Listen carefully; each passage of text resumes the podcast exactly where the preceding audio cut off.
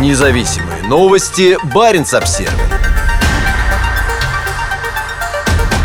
Новый сверхмощный ледокол, вероятно, будет работать исключительно на путинского нефтяного магната Игоря Сечина. По словам представителя компании, новый российский ледокол «Урал» будет в первую очередь обслуживать крупный нефтяной проект «Восток Ойл» на полуострове Таймыр. 173-метровый атомный ледокол завершил ходовые испытания и вскоре готов отправиться на север на базу атомных ледоколов «Атомфлот» в Мурманске. «Урал» — третье российское судно типа ЛК-60, проект 22220 и второе в серии. Во вторник на ледоколе был поднят российский флаг, что свидетельствует о его готовности к работе. Церемония прошла на Балтийском заводе в Санкт-Петербурге в присутствии высокопоставленных чиновников и представителей судостроительной отрасли. В церемонии по видеосвязи из своей подмосковной резиденции также принял участие Владимир Путин. Ожидается, что судно будет передано заказчику в течение следующих нескольких недель. При этом район работы нового мощного ледокола может отличаться от его одноклассников – Арктики и Сибири. По словам заместителя генерального директора глав Севморпути Владимира Арутуняна, Урал будет обслуживать исключительно руководителя Роснефти Игоря Сечина и его проект «Восток Ойл». В комментарии информационному агентству Port News Арутунян подтвердил, что Урал уже практически законтрактован для Восток Ойл. Глав Севморпуть, входящий в структуру госкорпорации «Росатом», отвечает за работу на Северном морском пути. Контракт с Роснефтью может серьезно сказаться на способности Росатома по обеспечению навигации в далеких арктических водах этой зимой. Арутунян признал, что ледоколов слишком мало. Ледоколов не хватит, их дефицит, подчеркнул он. Чтобы компенсировать нехватку, предприятию, возможно, придется арендовать несколько дизельных ледоколов у государственного Росморпорта. Ледоколы типа ЛК-60 самые мощные в мире. Они способны работать во льдах толщиной до 3 метров и двигаться со скоростью 12 узлов во льдах толщиной 1,5 метра. По плану должно быть построено 7 судов этого типа. Сейчас на Балтийском заводе строятся два из них. В день, когда на Урале подняли флаг, состоялась торжественная церемония спуска на воду его одноклассника – Якутии. Для реализации «Восток Ойл» Роснефти остро нужны ледоколы.